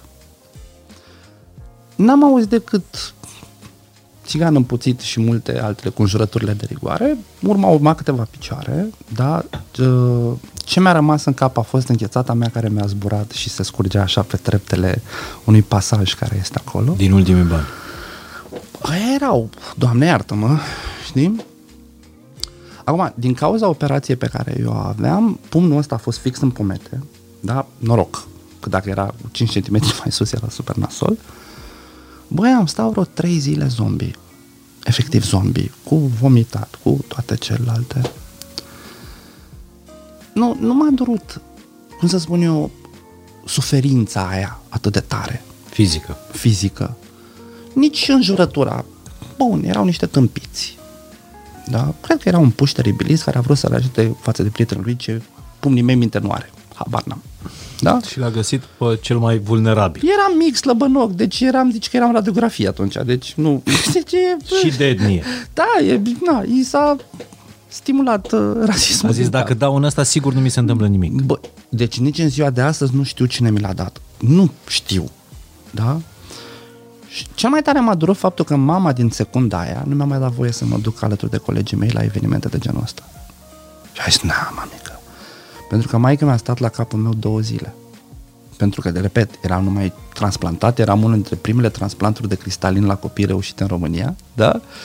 Și ai mei erau terminați. Na, un copil le murise, toate povestea asta, da? E, sunt sigur că dacă puștiul ar fi cunoscut povestea mea, n-ar fi dat. De asta e important să te duci în povești. Și să vezi ce se întâmplă în spate. Să noi n-am fost învățați să facem asta, știi? De grabă, da, blondele sunt într-un fel. Da, femeile sunt șoferițe proaste. Cu toate că realitatea ne spune că nu e așa. Femeile sunt șoferițe mai bune decât bărbații, că de asta Producând plătesc mai puține accidente. accidente. Da, că de asta plătesc asigurarea mai puțin decât bărbații. Da, da. Noi zicem, da, mă, să mă știm noi mai bine, mă. Culmea că foarte multe femei vin, devin uh, promotoare ale uh, etichetării privind femeile șoferiței, da? Eu, asigur, eu proastă. Da, Cine crezi că m-a lovit? O proastă! da, cu toate, Zise femeia de la volan. Cu toate că, dacă e să ne uităm pe stradă, vedem atât de mulți bizoni da, la volan. Doamne, mai că... Dar pe aia noi mai considerăm, mă, uite mă, bărbații nenorociți. Da? Fii atent. Îți dau un caz. Românul mediu, da? Doi copii, uh, ăla, uh, cum, cum ai spus tu, superior, mm-hmm. da? care are toate motivele să fie uh, superior la el în țară. Care spune așa, dacă apare unul la televizor sau una mai rău la televizor care nu are copii și vorbește, îndrăznește să vorbească despre copii,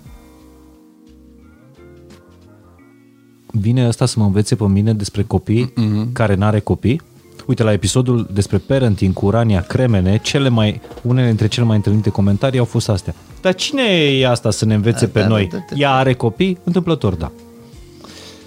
Și, uh, deci, dacă nu ai copii și vorbești orice despre familie, despre n-ai niciun drept, sau o familie de romi care are șase copii Păi dar cine i-a pus să, să facă, facă copii pe bandă rulantă? Da, da, da, da, da. Ca iepurii. Ca iepurii, da. Ce să facem? Nouă ne plac cart- copii cu cartofi prăjiți din când în când. Da, și de asta facem mulți. Dar bineînțeles că e o glumă macabră. Dar nu, nu, macabră și nu macabră, pentru că, spre exemplu, în istorie romii au fost acuzați de canibalism și au fost depurări etnice în, în spațiul european uh-huh. din cauza uh, acestei imagini. Da, și sunt celebre acțiunile. Uh, Știi? Păi de-aia sunteți sărași, că aveți mulți copii, da, știi? Da, da, da. Acum, clar că există o legătură între sărăcie și numărul de copii. Sigur există o legătură. Dar uh, cu cât ești mai sărac, cu atât, spre exemplu, accesul la informație este mai limitat, veniturile sunt mai mici da? și atunci toate metodele de contracepție pe care ceilalți le au și informația privind contracepția este mult mai redusă. E o axiomă, în oriunde se întâmplă la fel, și în spațiul românesc, da, în uh, pungile de sărăcie pe care România le are, indiferent de culoarea lor etnică, natalitatea este mult mai mare. Problema este cam așa. 1. Dacă tot îi spui celuilalt că nu are dreptul să te judece, că nu are copii, tu de ce îl judeci? Care copii? Poate nu poate să facă. Da. Uite, eu din păcate nu am copii. Îmi doresc cu ardoare, dar Doamne ajută să se întâmple la, la un moment dat. Aoleu, dacă știam, nici nu te mai chemam. da, da, da, da, da. Și uite, studiez fenomenul educației de vreo 20 de ani. Cu studii în zonă și așa mai departe. Eu cred că pot să învăț de la toată lumea și poate pot, poate pot avea o percepție mult mai neutră decât cel care are. Poate. Să repet, noi nu avem ideea asta inoculată da, de a învăța de la toți cei care sunt în jurul nostru și simțim nevoia să-i tragem noi așa o ștachie, te băi, eu sunt mai superior, nu superior, mai superior decât tine. Da? Nu, e un tip de... Îți aduce aminte ciobăni... Deci fii atent, îți dau un exemplu. Îți aduce aminte Miorița? Trei ciobănași. Da? Muntean, Moldovean și Vrâncean. Mă, nu întâmplător sunt diferiți. Nu întâmplător. Pentru noi a fost suficientă versiunea moldoveanului ca să ne antagonizăm împotriva celui, celorlalți. Noi nu știm toată dacă, povestea. Da, toată povestea. Noi știm doar povestea celui al nostru. Și a fost suficient să-i considerăm pe munteni și pe, pe ungureni, scuzați, pe ungureni și pe vrânceni, niște nenorociți, mă. Cu toate că dacă am fi stat de vorbă și cu ăștia, s-ar putea să vedem că nu e chiar așa și că nici moldoveanul nu era rupt din soare ghișce. Și poate motivele pismei erau cu totul și cu totul altele.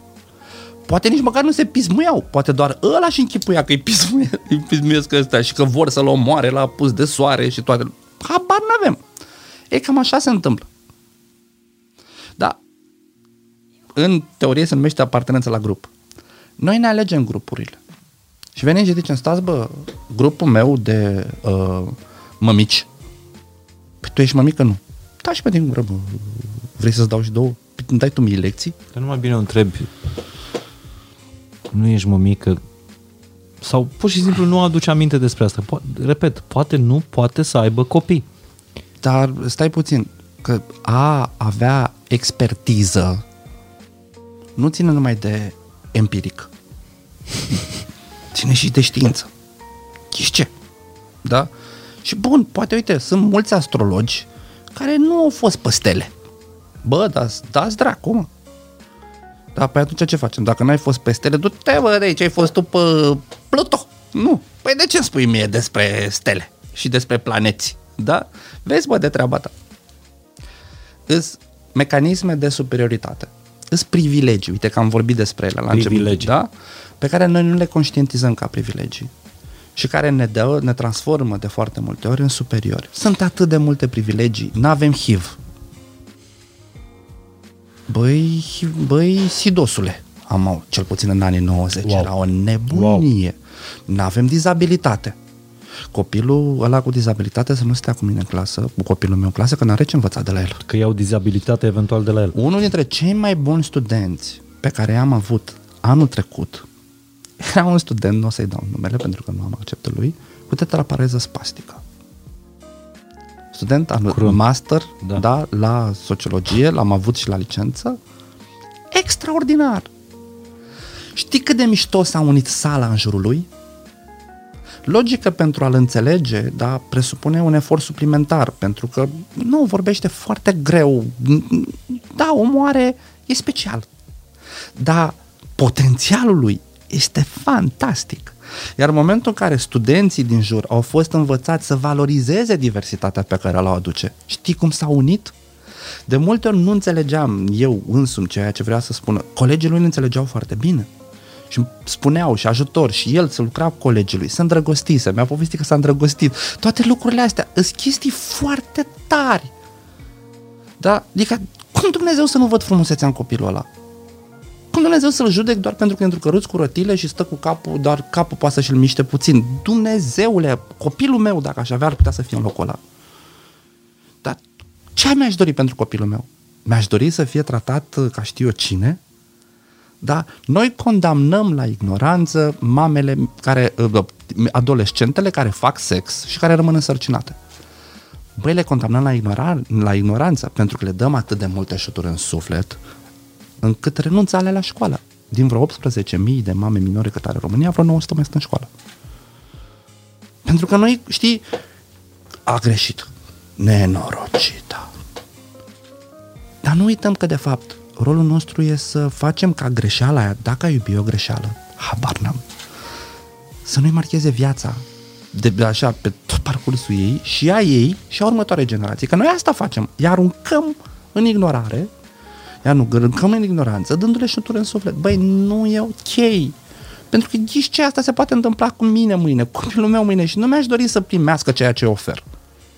Nu mi-aș dori ca greșeala pe care a făcut-o. Dacă ai iubi o greșeală, Doamne iartă-mă, eu n-am fost adolescent sau ce, nu știam când eram leșinat, dar bă, bă, uite, generația face sex, generația asta face sex mai mult decât noi la vârste mai mici. Doamne iartă-mă, asta este. Noi față de generația părinților noștri, la fel, făceam sex mai devreme decât ei. Asta e lumea. Eu trebuie să mă uit pe ea și să văd cum pot să scot potențialul maxim din fiecare. Da, mă, ai greșit, habar n-am, ai comis o prostie. Hai să te ajut. Îmi place lumea asta pe care o descrii uh, tu. Pare, pare ușor, uh, însă podcastul ăsta se va termina. Mâine dimineață o să ne trezim în, în viața reală. Și în viața reală e cam așa. Suntem împărțiți din ce în ce mai multe tabere. Bule, uh, fiecare stăm în bula noastră și ne e foarte greu să interacționăm cu cineva care are o părere un pic tunată față de mm-hmm de a noastră. Uh, și mie de asta mie, mie, mie cel mai frică, că uh, și minoritățile se închid în bulă și majoritatea se antagonizează împotriva minorităților atunci când minoritățile vin și își cer zgomotos drepturile și uh, dărâmă statui și așa mai departe. Fii atent, o să revin, dacă presim că ne apropiem de final, o să revin la exemplul biblic. Nu uita că Iisus când s-a dus în templu, bă, n-a fost foarte dulce. A luat și a dărâmat tot pe acolo, strigând, ce strigând. Ce a strigat, da? Însă, ca să-și promoveze discursul, și-a creat propria bulă, uite, da? Și a adunat în jurul său o mulțime de oameni. După care oamenii s-au dus și la rândul lor și-au creat alte buli, bule. Și la un moment dat bulele astea s-au unit, peste ani s-au unit, da? Și schimbarea s-a, schimb, s-a întâmplat așa după ani mulți și după muncă multă. Acum, de ce vă... Clar, exagerările sunt normale. Da, adică nu trebuie să le privim ca anormalitate. Sunt normale și de o parte și de alta, până se reglează lucrurile. Dar aici trebuie cineva să, să clameze principiul. Și zicem, bun, hai totul să stăm la masă hai totul să stăm la masă, hai să dialogăm, hai să ne ascultăm, hai să nu știu ce. Noi încă nu avem lideri ăștia în spațiu românesc. Sunt convins că o să vină la un moment dat, o să apară. Însă cred că dacă bula mea, spre exemplu, ceea ce eu propovăduiesc, uite ca să folosesc uh, metaf- cuvântul biblic, dacă tu achesezi la asta și începi și tu să-l propovăduiești, dacă Elena mea achesează și ea, dacă colegii noștri fac la fel și ea, dacă alți 10 din cei care ne ascultă vor face același lucru, Bă, nu e numai bul, bula mea. Formăm 10 bule. Da? Și mai e ceva. Și mai departe, și mai departe. Cred că e vorba și de ce dăm mai departe copiilor noștri, următoarelor, uh, următoarelor generații. Pentru că, așa cum spuneam la, la început, eu cred că adevărul ăsta pe care noi l-am învățat și am crezut că e absolut, uh, e foarte greu de, de schimbat. Trebuie să repeți adevărul ăsta pe care tu uh, îl spui, fără să ai pretenția că e un adevăr absolut. E adevărul meu, e adevărul asta vreau tău. să spun. E foarte, trebuie repetat obsesiv până când uh, va fi, nu știu, noul adevăr, nu post adevăr. Fii atent, eu, eu sunt foarte optimist. Știi cât de optimist sunt? Cu toate că mi-e teamă. Știi că am spus mai devreme am temerile mele, dar sunt foarte optimist pentru că văd din ce în ce mai mulți oameni care refuză să mai ceară altora să se schimbe fără să înțeleagă că schimbarea începe cu ei. Și văd din ce în ce mai mulți. Gândește, un astfel de podcast, o astfel de discuție, acum 10 ani n-ar fi existat. Decât dacă eu eram un ciorditor, eu eram un manelist, eu eram un rege, purtam haur mult pe pept, da? Și chestii de genul ăsta. Undeva în tine, uite la evoluția ta în 10 ani. Și când aduți aminte cum gândeai acum 10 ani și cum gândești acum. Pentru că ai cunoscut. Pentru că ai avut dubito. Pentru că ai zis, bă, hm, da? Pentru că ți-ai pus întrebări. Acum 10 ani, cred că toți ne consideram prea deștepți, prea frumoși și cu bani mulți. Mamă, făcusem tonă de bani, începusem să facem bani, mamă, ce tare sunt. Acum ne dăm seama că, de fapt, banii nu mai sunt atât de importanți. Și că banii au venit pentru că noi am avut altceva. că am fost serioși, meticuloși și atât de că... Și nu mai ținem atât de mult la chestiile lume. Și uite, tu ai un tricou pe tine. De ce nu porți, bă, Gucci? Da? Îți permiți, da? Pentru că nu mai contează pentru tine. Acum 10 ani, poate contau. E, lucrurile astea se întâmplă în evoluție. Adică eu cred că suntem pe drumul bun. Dar tu vezi evoluția societății, pe, ai descris perfect, absolut uh, perfect. Dar crezi că evoluția societății poate fi la fel ca evoluția individului? Depinde de fiecare dintre noi. Poate fi și așa, poate fi și așa. Pentru că eu o văd mult mai divizată decât acum 10 ani, de exemplu. Păi Chiar dacă știu o grămadă de oameni care au evoluat cum am evoluat și eu. Păi știi ce ne trebuie? Da, din nou, apartenență la grup. Și noi să începem să cântăm precum un cor, nu soliști. Adică eu particip la emisiune, deci crede-mă, eu urăsc expunerea. Mie, mie, mi-e foarte greu să ies pe stradă și să mă recunoască lumea. Nu sunt obișnuit cu asta, nu-mi place, dar urăsc chestia asta. Să ies cu partenera mea de mână și să vină lumea să trăită. Deci mă, mă simt prost, da? Pentru că simt că nu merit asta. Sunt o tonă de oameni, mult mai mișto decât mine. În același timp o fac. Nu numai pentru că știu eu ce, da? Ci o fac dintr-un egoism feroce. Pentru că știu că pentru a le fi bine copiilor mei pe viitor, am nevoie de suporteri. Singur nu pot. N-am cum. Da? Și am nevoie de oameni care să creadă în aceeași poveste și n-au cum să creadă în povestea asta dacă nu află. Și atunci, bun, mă duc și o spun, soartă. Deci eu nu o fac din altruism. Eu tot ceea ce fac, nu fac din altruism. Fac din egoism feroce. Pentru că îmi doresc ca ai mei copii, nepoții mei, da, familia mea, să nu mai moară pe câmpuri înghețate pentru că sunt uh, altfel și considerați plagă socială de unii. Cum au fost considerați bunicii mei. Eu nu-mi doresc asta. Și atunci trebuie să fac ceva. Dacă asta înseamnă să spunem povestea, sau biet, dacă asta înseamnă, da, să încerc să te conving pe tine, da, și să zic, Mihai, nu vrei să intri în corul ăsta. Dacă asta înseamnă ca să mă joc cu fricile tale și să spun, Mihai, fii atent, copilul meu, dacă tu nu faci ceva, copilul meu să dea în cap copilului tău. Avem două variante. Ne facem că nu vedem. Și zici ce? Al meu s-ar putea să-i dea în cap. Gelu, Sau varianta în care lucrăm împreună. eu cred că așa se dărâmă statuile. Unele statui se dărâmă, Fix așa cum spui tu. da? Prin apostolatul ăsta pe care tu, propovăduirea asta, Da, că vii la mine, că te duci la Bogdan Mălăiele, că îți faci postka- podcastul tău, că te văd la Digi24 având un discurs coerent și nu uh, modificat în funcție de gazda emisiunii mama mea sau de vremuri sau de a fost politic. sămânțăriță și fără de carte. Tatăl meu, un om extraordinar. Băi, dacă n-aș ține linia dreaptă, cred că când m-ai găsit cu tata, am dă la o bătaie, da? Și mama cred că mi-ar zice, mami, eu nu așa te-am educat. Eu sunt ceea ce sunt. Cu bune și cu rele. Și de ce spun că așa se, se, se dărâmă statuile? Pentru că tu povestind, propovăduind asta, eu crescându-i pe copiii mei, fără a avea o problemă să se joace cu un, un rom, cu un... Din contra, bucurându-se. Cu, ele nu au această uh, nu au această valoare. Ca să nu mai zic că, nu știu, fetița mea cea mică are, are 2 ani. Ea nu știe că tu ești rom, Păi nu știu, ea e româncă. noi le spunem asta. Da, dar e mișto, uite, fetele mari au 13 ani. Nici ele n-au o pro- ele știu că ești diferit. Și care e problema? Fii atent, diferența asta ce înseamnă? Că aici, aici e marea dezbatere. Inferioritate sau bucurie?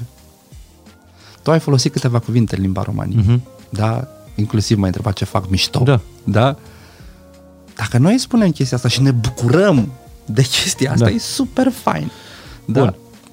Și cred că noi crescând generațiile următoare în valorile astea, eu cred că niciodată nu se va mai ajunge ca civilizația asta să ridice statui unor stăpâni de sclavi.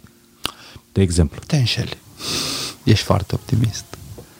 No, statuile sunt valori ale unei societăți. Valorile se schimbă. Ceea ce noi acum considerăm valoare absolută, foarte probabil ca peste două generații, generația nepoților noștri să vină să zică, bă, ce tâmpiți erau bunicii noștri, bă. Evoluție, Doamne, iartă-mă, e normal. Asta zic. Pe, mie mi-e foarte greu să, să văd imaginea asta cu dărâmarea uh, statuilor. Dar s-au dărâmat din totdeauna, Mihai. S-au dărâmat din tot și o să se mai dărâme. și o să se mai dărâme. normal. Adică noi când eram copii, spre exemplu, pe mine m-au făcut pionier. Nu știu dacă pe, tu n-ai apucat cu pionier. Ba da, am, ai apucat, apucat, am da? fost ultima generație de pionieri. Bun. Și ne duceau la mausoleele uh, eroilor comuniști. Uh-huh. Că acolo te duceau, da? Bă, nici nu mai există. Păi nimeni n-a comentat. Dar înainte, comuniștii au venit și au șters tot ce însemna regalitate. În, de la Imperiul Roman da, și dinainte se întâmpla asta. Adică Nero a dat foc la Roma. Au venit ei la și au zis și își împânjise ro- cetatea cu statuile mm-hmm. lui. Au venit ei la și au zis, băi, ăla era un piroman de mod. L-au schimbat Da, și da, așa uite, mai departe. exemplu, e normal. exagerări de genul. Uh, Dărâmăm statuia nu știu cărui părinte al statului american pentru că a fost deținător de sclavi. Fii atent, eu nu știu dacă e Cumva nu lovești exact în siguranță. mândria aia a poporului american și îi înfuri pe cei din majoritate asupra unei minorități? Cu siguranță da. De asta soluția nu este antagonizarea, ci soluția este Despre asta. Da, luăm o decizie și stăm de vorbă. Noi, din păcate, mulți acționăm în conformitate cu propriile noastre frustrări, mânii și așa mai departe. Iar în momentul în care eu însumi am fost asuprit zeci de ani, nici eu nu mai sunt dispus să te ascult foarte mult. Pentru că antagonizarea naște antagonizare. Aici e nevoie de lideri. Lideri puternici care să vină să zică din păcate, statul american n-a avut, a avut un lider care a antagonizat. Sper din tot sufletul ca Biden să fie un alt fel de lider. Sper. Dar astfel de dialoguri, spre exemplu, în momentul în care a fost Obama, n-au existat. Pentru că Obama, spre exemplu, în momentul în care exista o embrion de accelerare a discursului rasist, să zicem așa, el s-a dus, a cântat Amazing Grace cu toată lumea, sub, subliniind că este președintele United States of America și că el e pentru toți. Da? Și în momentul ăla societatea s-a liniștit. Cu toate că au fost omoruri, atunci au fost împușcări, îți aduce aminte, da, da. ale liderilor religioși afroamericani. Și Black Lives Matter și atunci s-a calmat. Pentru că liderul a venit și a zis, "Brr, da, wait. În momentul în care s-a băgat bățul prin gard. Știți, e vorba aia românească care merge peste tot pește de la cap să împute și să curăță de la coadă. Așa este. Da? Nu. E nevoie de lideri puternici. Altfel, Nu da. doar de opinie. Nu, nu, nu, nu, nu. Da, lideri puternici care să ofere și să ceară respect. Nu, din păcate, leadership-ul global încă suferă.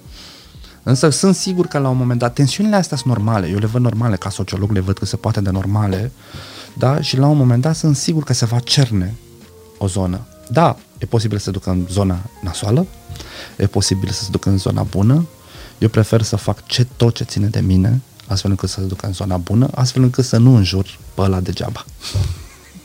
ăla din zona rea degeaba. Celu, pe final, cui ei face tu o statuie? Mamei, fără doar și poate. Ce statuie n-ai vrea să mai vezi în drumurile tale? Statuile pe care noi le clădim, le clădim privind propria imagine, e metaforic. Eu n-am o problemă cu statuile, știi, pentru că pentru mine statuile înseamnă artă, de multe ori. Da, iar arta poate să-mi placă, poate să nu-mi placă. E ok. Cine De sunt gust, eu gust. să- Cine sunt eu să judec? Doamne iartă. Cartoful din, uh, din bă, piața cu uh, Revoluției sunt unii, unii care îl consideră mare artă. Eu o consider o mizerie. E părerea mea. Da? Dar asta nu mă transformă în ceva superior. Doamne iartă. Deci n-am, n-am o problemă cu arta în general, n-am o problemă cu muzica în general, n-am o problemă de ascult orice, de la muzică clasică până la manea din aia de șmecherie, de ascult de la lăutrie până la rock, ascult orice. Unele îmi plac, altele nu-mi plac și așa mai departe. Deci n-am, n-am o problemă cu statuile și cu arta în general. Ce cuvânt n-ai vrea să mai auzi Uh, nicăieri, niciodată? băi, uite, o să fie ce dat. Toleranță. Wow! Dar eu n-aș vrea să fiu tolerat. Eu n-aș vrea să tolerăm pe cineva. Da? Tolerant înseamnă, da, bine mă, hai, treacă de la mine. Dar tot superioritate mustrește. Te tolerez. Da? Nu, nu, nu, nu. Eu aș vrea să fie bucurie, diversitate, incluziune. Eu asta aș vrea să fie. Ce ai vrea să rămână după tine? Mă rog. Am tot spus. Ce aș vrea să rămână după mine. Da, Nu, nu, nu. În, Da. uh, adică în afară de etichetele astea, pe care eu cred că o să le punem mult timp de acum înainte, uh, sociologul la țigan. Mhm. Da, da, da. Niște cuvinte pe care tu le-ai spus și ai vrea să rămână după tine. Băi, tu poți. Asta aș vrea. Bă, tu poți. Nu există om care să nu poată. Gelu, îți mulțumesc tare, tare mult. Eu îți mulțumesc. Uh, cred că o să mai urmeze niște, uh, niște, niște Da, întâlniri, pentru pentru trebuie că să devalăm că ai promis că vii și la mine să, La podcast să cu continuăm cel mai mare discuția. Da, va fi cu, tă, cu Taraf Live la mine, ce pentru, să facem? pentru că n-am apucat să vorbim aici la podcast despre manea, o să vorbim Cu mare drag. la tine la, uh, la podcast, pentru că mi, mi, mi se pare că ăla e chiar un subiect Fii atent, eu îți spun Foarte doar atât. important. Doar atât. Piese cu zeci de milioane de vizualizări. Nu au acces la radio. Bă, mi se pare mai mult decât... E o discuție. Da, adică mi se pare, mi se pare că mustește un pic și au un pic de superioritate și rasism pe acolo. Da, uite, Nu știu lansăm, lansăm doar discuția, o dezbatem Nu la știu mine. dacă e rasism, pentru că dacă e să iei playlisturile radiourilor din ultimii 10 ani cântăreți, uh, și români și din uh, străinătate. Ne, ne, ne, ne. E un pic altceva, dar te-am zis, dezbatem, discute despre Putem să soft dezbatem. rasism, rasism, da, mu- da, rasismul din muzică, ce, da, care e diferența între muzică balcanică și muzică romanii, și să vezi că nu e niciuna, dar e promovată ca muzică balcanică. Mm-hmm. Că toate că ea cântă în limba romanii, nu cântă în Așa. altceva.